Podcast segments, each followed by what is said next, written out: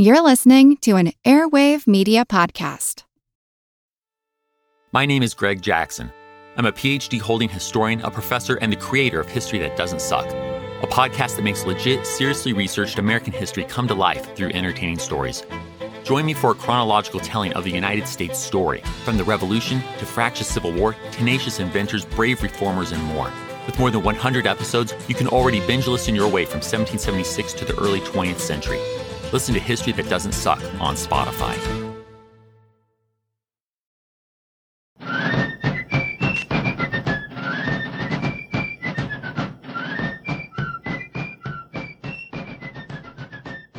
Hello, and thank you for joining the American Revolution. This week, episode 237 The King's Speech. Last week, we talked about the efforts by the Continental Congress to bring other European powers into the war against Britain in 1779. This week, I want to look at the situation also in late 1779 from the perspective of the British government. For the king, the year had not been a good one. It got off to a difficult start when it was revealed that the government had broken up a plot to assassinate the king in late 1778. Much of 1779 was spent in divisive hearings. The Navy became deeply divided as a result of courts martial related to the naval battle of Ushant.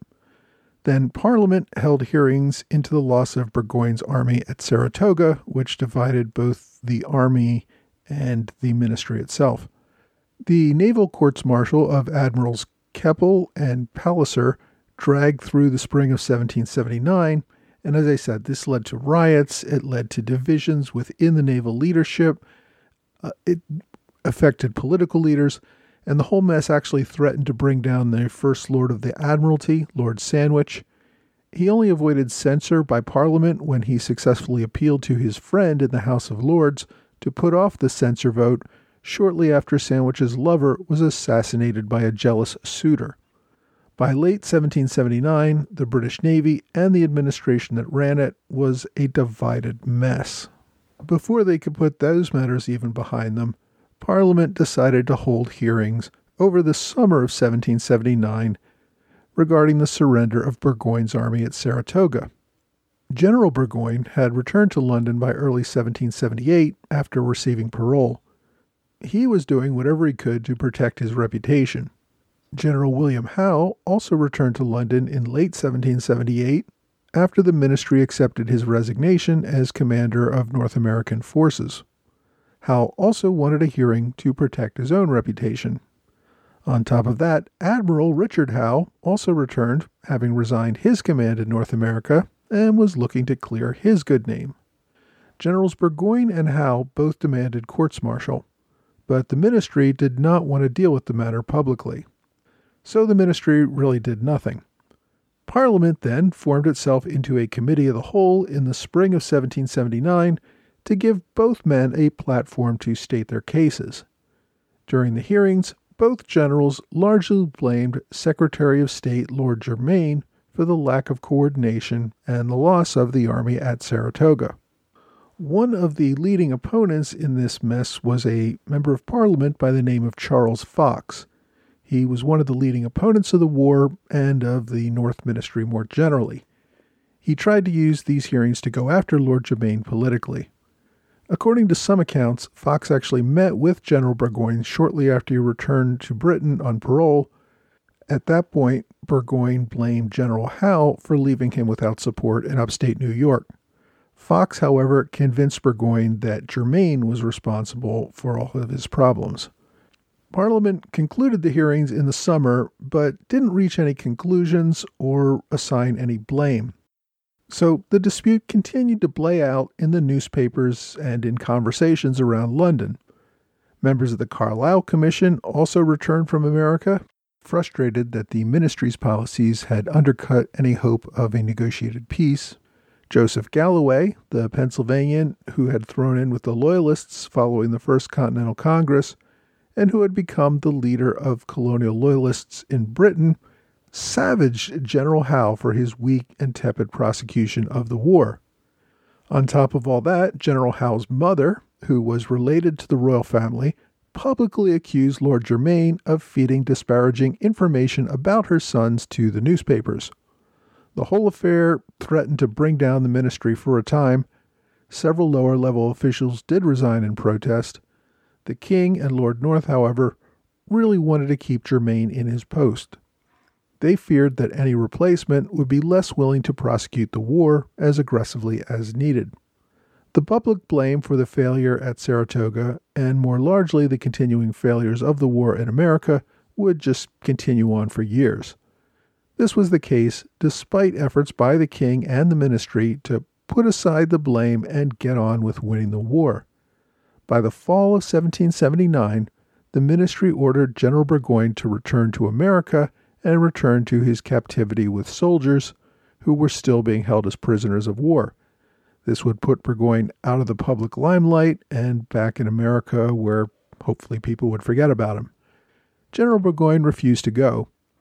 As a result, he was forced to resign all of his government positions, and this left him pretty much financially ruined. He did retain his seat in Parliament and became an embittered foe of the ministry. General Howe had a family and position that could not be taken away so easily. However, he did lose his re election to Parliament in 1780 and lost all influence with the government for the remainder of the North Ministry. He published a defense of his work in America, which only continued the controversy and put more pressure on Lord Germain. Galloway wrote a response which dumped that blame right back on General Howe. All of these political fights were playing out while Spain declared war on Britain, and a joint French Spanish fleet was preparing to take out the British Navy and facilitate an invasion of Great Britain in the spring of 1779. In London, various lords were actually placing bets on when and how large an invasion force would land. The only reason one didn't was that a smallpox epidemic in the French and Spanish fleets prevented that invasion from happening. While the invasion never materialized, a siege of British occupied Gibraltar did begin in June, thus taxing the British Navy's already diminished capacity. Also, amidst all these scandals, and near the end of Parliament's session in June, Prime Minister Lord North wrote to the King offering his resignation once again and suggesting a replacement. The King simply ignored the request and continued on. The king felt that, like Germain, if North stepped down, his replacement would likely seek a negotiated peace in America so that Britain could end the threat it now faced against France and Spain. The problems of 1778 led to a consensus developing in London of compromise and cutting one's losses. The conventional wisdom among the elites in London was that not only was the loss of North America at risk, but also valuable sugar islands in the West Indies were under threat, and Gibraltar and Minorca were also vulnerable. And even Britain itself was obviously a target. The government was highly unpopular, and Prime Minister North seemed to have all but given up. The last parliamentary elections had taken place in 1774, meaning that elections would be required again in 1780. Given the tenor of the country, Parliament would almost certainly return those elections with many more members looking to end the war at whatever cost. One of the few leaders who was determined to continue the fight was King George himself. In June of 1779, the king wrote to Lord North stating that, quote, No inclination to get out of the present difficulties can incline me to enter into what I look upon as the destruction of the empire. The present contest with America I cannot help as seeing as the most serious in which any country has ever engaged. Whether the laying of a tax was deserving of all the evils that have arisen from it, I suppose no man could allege that without being thought more fit for Bedlam, an insane asylum, than a seat in the Senate, but the step by step demands of America have risen. Independence is their object that certainly is one that every man not willing to sacrifice every object to a momentary and inglorious peace must concur with me in thinking that this country can never submit to. Should America succeed in that, the West Indies must follow. Ireland must soon follow the same plan and be a separate state. Then this island should be reduced to itself and soon be a poor island indeed. So the king basically saw American independence as the end of Britain itself and followed an early version of the domino theory where the loss of the American colonies would simply lead to the loss of others as well. Britain could not just sacrifice a few colonies for the greater good. These colonies were fundamental to the future of the British Empire. Around the same time, the king called together his top ministers for an informal meeting. Several ministers later expressed fear that they had been brought in for a mass dismissal. Instead, the king wanted to encourage them to remain committed to the cause. He told them that his only regret in the events leading up to the war was his decision to change ministers in 1765 and then to accede to the new prime minister's decision to repeal the Stamp Act. The king now saw that repeal as a sign of weakness in this test of wills with the colonies. That is probably what emboldened them to go to war. What was needed in 1779 was no sign of weakness. The ministry would stand firm and resolute in its governance of the colonies. Besides, the king also believed that holding out a little longer would almost certainly result in victory. A few weeks later, in another note to Lord North, the king commented that he had, quote, long entertained that America, unless this summer is supported by a Bourbon fleet, must sue for peace, but that propositions must come from them to us, no further ones to be sent from hence, they ever tend to only increase the demands. But while peace was hopefully just around the corner, the king did not think the ministry could simply couch in a defensive position to protect Britain itself. It needed to spread its military throughout the empire and protect all of its colonies. He was willing to risk an attack on Britain itself if it meant deploying more forces to other parts of the empire that remained in danger. In a letter to Lord Sandwich, the king noted, quote, we must be ruined if every idea of offensive war is to lie dormant until this island is thought in a situation to defy attacks. If ministers will take a firm, decided part and risk something to save the empire, I am ready to be foremost on the occasion, as my stake is the deepest. But if nothing but measures of caution are pursued, and further sacrifices are made from a want of boldness, which alone can preserve a state when hard pressed, I shall certainly not think myself obliged after a conduct shall have been held so contrary to my opinion to screen them from the violence of an enraged nation. In other words, the king was saying that the people were going to be so upset that the ministry had lost its colonies from a lack of a really bold policy that they were going to rise up against the government and that the king would not stand there as their protector. For the king, victory was going to be a test of wills. The colonies would not have the will to hold out much longer.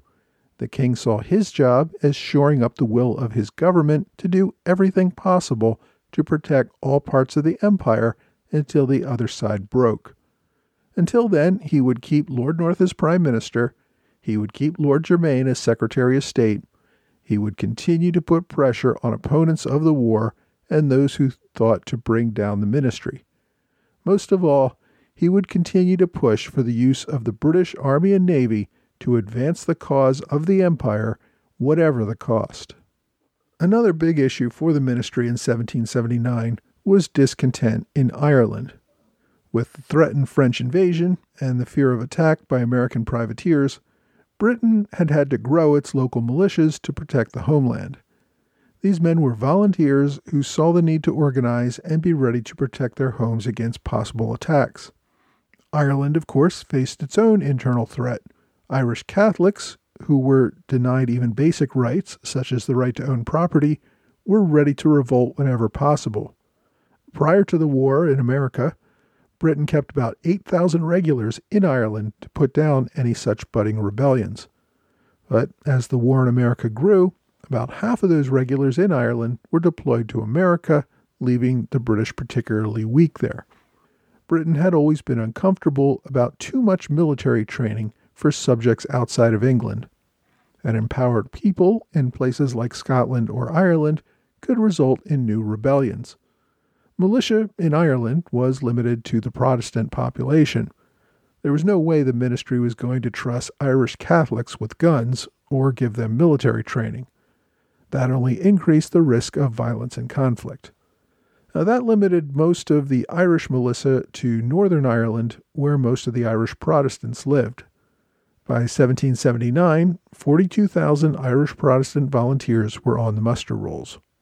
London reluctantly provided arms, but uniforms and other necessities were a local responsibility. But even the Irish Protestants had their own political complaints. When the war in America had begun, officials in London placed an embargo on the export of Irish food products or just about anything else needed for the war effort.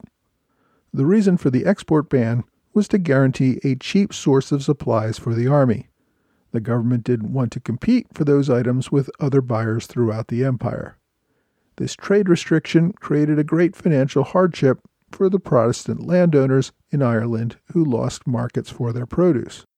When the Irish Parliament met in the fall of 1779, Britain had already removed some of its most burdensome elements of the embargo. But restrictions still in place made life difficult. Members of the Irish Parliament debated motions demanding free trade rules from London. After the opening of the Irish Parliament, Irish militia volunteers appeared in Dublin as well, demanding free trade for their exports. They appeared in uniform and under arms. The volunteers called for action on their demands. On November 4th, the volunteers decorated a statue of William of Orange with placards, including one that read, Free Trade or Else. A protest outside of the Irish Parliament a little over a week later made clear that the lack of action on the free trade issue would result in greater trouble. Inside the Irish Parliament, opponents of the protests objected that such behavior was unacceptable and that Ireland was at peace. In response, another member of Parliament, Hussey Burgh, remarked that, quote, Talk not to be of peace. Ireland is not at peace. It is smothered war. England has sown her laws as dragon's teeth, and they have sprung up in armed men. But as much as members of the Irish Parliament saw the problem and the need to fix it, they were unable to grant the reforms demanded by the protesters. Those reforms had to come from London. On November 25th, the King addressed the opening of the new session of Parliament in London. He began by noting that the French threat to invade Britain had failed, quote, by the blessings of Providence, but that it still remained a concern. He also noted that Ireland had become a problem. The king did not recommend specific course of action, but did recommend that Parliament address the issue. Parliament would quickly pass several provisions that allowed Ireland first to export wool and glass. A bit more contentious was a more general bill that permitted complete free trade between Ireland and all parts of the British Empire. This also passed in recognition that Britain could not afford an Ireland that would cause additional problems for the country while it was still at war. The king also noted in his address that the war was prosecuted with great expense, which was creating hardship, and he called upon the wisdom and public spirit of the members to continue to provide what was necessary. He also thanked the militia, which had doubled in size in Britain upon the threat of a French invasion. He ended his remarks by saying, quote, Trusting in the divine providence and in the justice of my cause, I am firmly resolved to prosecute the war with vigor and to make every exertion in order to compel our enemies to listen to equitable terms of peace and accommodation. In other words, Britain would have to continue to endure the costs of the war in order to bring about an acceptable peace. while some members rose to speak in support of the king, Charles Fox voiced his concerns. He noted the result of the policies pursued over the last few years that the king found, quote, his empire dismembered, his councils distracted, his people falling off in their fondness for his person. He then seemed, indirectly at least, to question the king's legitimacy to the throne, noting that George's, quote, claim to the throne of this country was founded only upon the delinquency of the Stuart family. Now, this attack, even obliquely to the legitimacy of the king to sit on the throne of Great Britain, was coming dangerously close to treason. But it was also a reminder that when the king used his status to promote a controversial policy, he risked the entire monarchy on the success of that policy. A Prime Minister North, also very unpopular, had told several people that he only remained in office because the king would not allow him to resign. While this was true, it tied the king even more directly to those government policies that were incurring the wrath of the people. The king was relying on his most hardcore members of the cabinet to keep the war effort going. The Secretary of State of American Affairs, Lord Germain, was one of those men. Because he shared the king's view that the war had to be prosecuted with vigor, he did remain in the king's good graces. At the same time, it also made him a lightning rod for Parliament for criticism of the war. Later in the parliamentary session, a vote to eliminate Lord Germain's position failed by only seven votes. With the war increasing both debt and taxes, many people were questioning the government in ways that were unprecedented. The out of doors movement developed a political organization that was made up of people who were not in Parliament. They questioned not only the war spending, but the government waste and corruption that was hurting taxpayers. They began calling for reforms in Parliament's representation closer to actual populations and drawing on rhetoric similar to the calls of taxation without representation that had taken hold in the colonies. So, the danger for the king was that the more he tied himself personally to the policies of the government, he risked popular wrath as those policies became more unpopular. Nevertheless, the king would not allow the government to fall and would not allow the ministry to back away from holding on to America at all costs. That was how important he saw British rule in North America. Next week, we're going to return to America for the court martial of Benedict Arnold.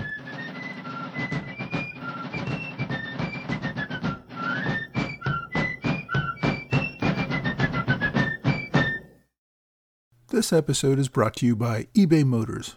eBay Motors is here for the ride. Remember when you first saw the potential, and then through some elbow grease, fresh installs, and a whole lot of love, you transformed 100,000 miles and a body full of rust into a drive that's all your own. With over 122 million parts for your number one ride or die, you can make sure that your ride stays running smoothly. Brake kits, LED headlights, exhaust kits, turbochargers, bumpers, whatever your baby needs, eBay Motors has it. And with eBay Guaranteed Fit, it's guaranteed to fit your ride the first time every time or your money back. Plus, at these prices, you're burning rubber, not cash. Keep your ride or die alive at ebaymotors.com. Eligible items only, exclusions apply. Hi, thanks for joining the American Revolution Podcast After Show. Thank you to my Patreon supporters in the Alexander Hamilton Club, Trey Nance, George Davis, and Mike Hager. I'm also pleased to welcome Farron Shear, Catherine Anderson as standard bearers. Also, thanks to David Rice and John Wallers, who upgraded from Minutemen to standard bearer, as well as Eric Larson, who upgraded from Sons of Liberty to standard bearer. Now, Eric, I should add, is my very first Patreon supporter. In fact, the reason I started my Patreon account was because Eric, who did not know me at the time, emailed me to say that I really should start a Patreon account. So I have him to thank for that. Eric also runs his own podcast, The Paradox, which explores medical issues. Eric's wife, Marcy, also has her own podcast called Always Andy's Mom, which deals with the loss of a child. I also wanted to give a shout out to Ron Polka, who has been a standard bearer supporter for many months now. Ron wrote to me last week about not having received any flag magnets for several months. Now, it turned out there must have been some sort of delivery issue, but I'm very glad that he reached out to me so that I could try to make things right. As I prepare and mail all of the flag magnets myself, and as my list of donors has grown, my monthly task has also grown. So it's probably inevitable that I may make some mistakes. So if you think you should be receiving something from me and you're not, please do email me You can message me through Patreon or you can email me directly. My address, which also appears on my website, is mtroy.history at gmail.com. Now, just so everyone knows, if you contribute at the standard bearer level or higher, that's at least $10 a month, I will send you a magnet each month with a different flag from the Revolutionary War. If you make a pledge during the month, you don't get charged until the first of the following month.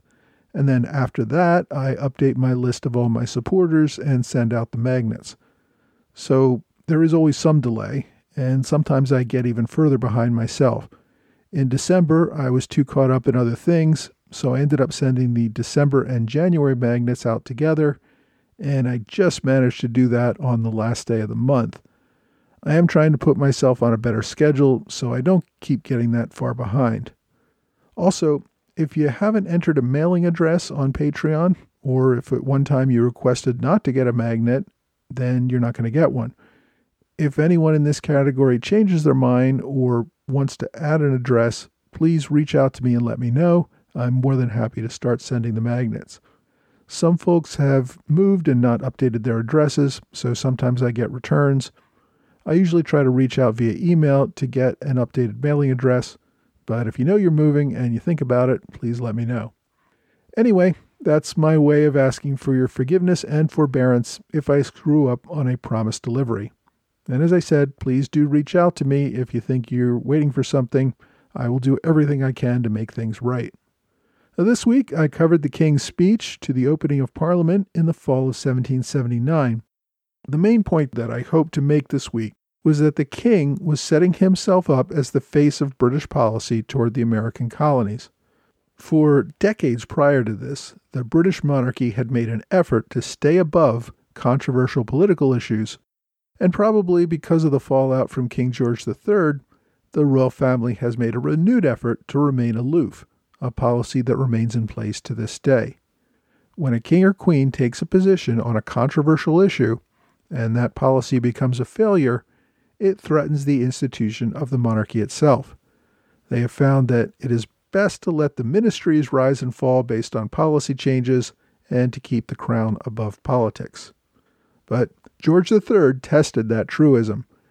He really took an active role in keeping the efforts to force the colonies to remain colonies far beyond anything most other political leaders of the time were willing to do. To be fair, George saw this as a fundamental issue that left the survival of the British Empire at issue itself. But in taking such an active role, he was gambling with the monarchy itself. Britain was facing the first parliamentary elections in 1780 since the war began. The war was terribly unpopular, and elected officials knew this. Thanks mostly to the king setting the tone, the North Ministry managed to remain in office, even though many seats in that election would move over to the opposition. If things did not turn around soon, the government would not be able to continue the war. The other issue I touched on today was the growing troubles in Ireland. During this time, Ireland was essentially a colony. It had its own parliament, but the British Parliament, where the Irish were not represented, made many laws that impacted the people of Ireland. The situation in Ireland was one of the cautionary tales that made the American colonies fight so hard to protect their liberties. Britain would finally give representation to Ireland in the British Parliament in 1801. That was also when the red stripes were added to the St. Andrew's Cross on the Union Jack, representing Ireland's full integration into the United Kingdom. Of course, even these attempts did not really resolve things, and Britain would eventually have to recognize an independent Irish Republic in 1919. My book recommendation this week is The Last King of America by Andrew Roberts. I won't go into too much detail because I interviewed Mr. Roberts about this book last year. I think it is a good book from the era, from the perspective of the king, and if you haven't read it yet, you should consider it. My online recommendation is the narrative of Lieutenant General Sir William Howe. This is a printed copy of General Howe's defense of his actions as a general in the war. It's based on his testimony in Parliament from 1779. The 1781 version of the publication that I've linked to on archive.org also contains a copy of Joseph Galloway's rebuttal.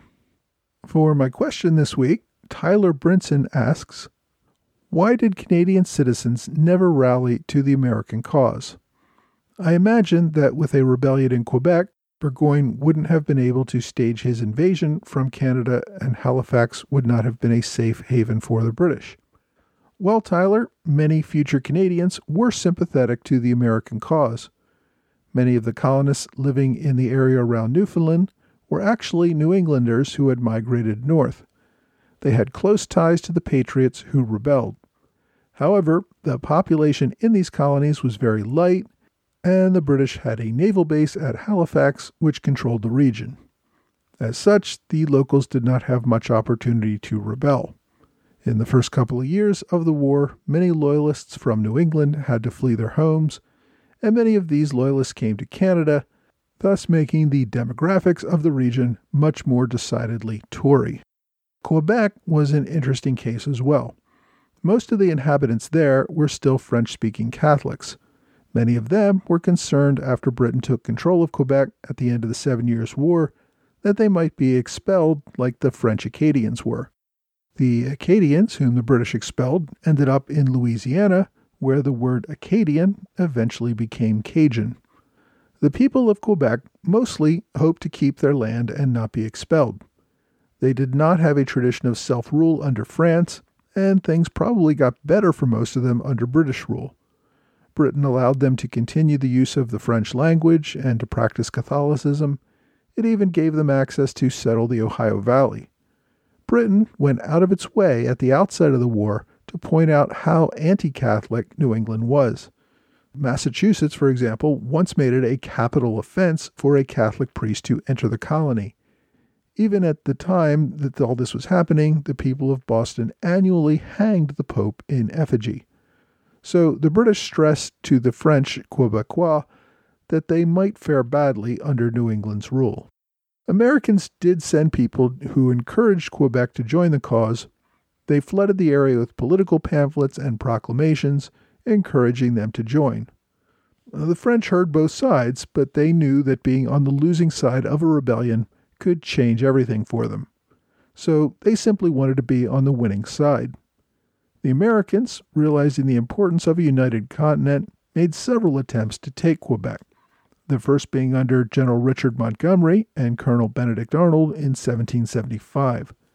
That effort mostly failed because the Continental Army was wiped out by smallpox. The Americans did make several more attempts to put together an army of liberation, including one headed by the Marquis de Lafayette but none of those could get off the ground due to a lack of resources. After the British landed a large military force at Quebec in the spring of 1776, the Americans could not raise a large enough force to make a serious attempt to retake Quebec. The local inhabitants did what they had to do to survive and proclaim loyalty to the king. The arrival of more loyalists from the lower colonies further secured the region. Even so, the Americans did hope that Quebec would eventually join them. The Articles of Confederation contained a clause that representatives from Quebec were welcome to join the Confederation at any time without a further vote. So, yes, the Continental leadership very much saw the advantages of bringing Canada on board with the Revolution, but they never had the resources to make it happen. If you have a question that you would like me to answer, please email me or reach out to me on social media. Well, that's all for this week. I hope you will join me again next week for another American Revolution podcast.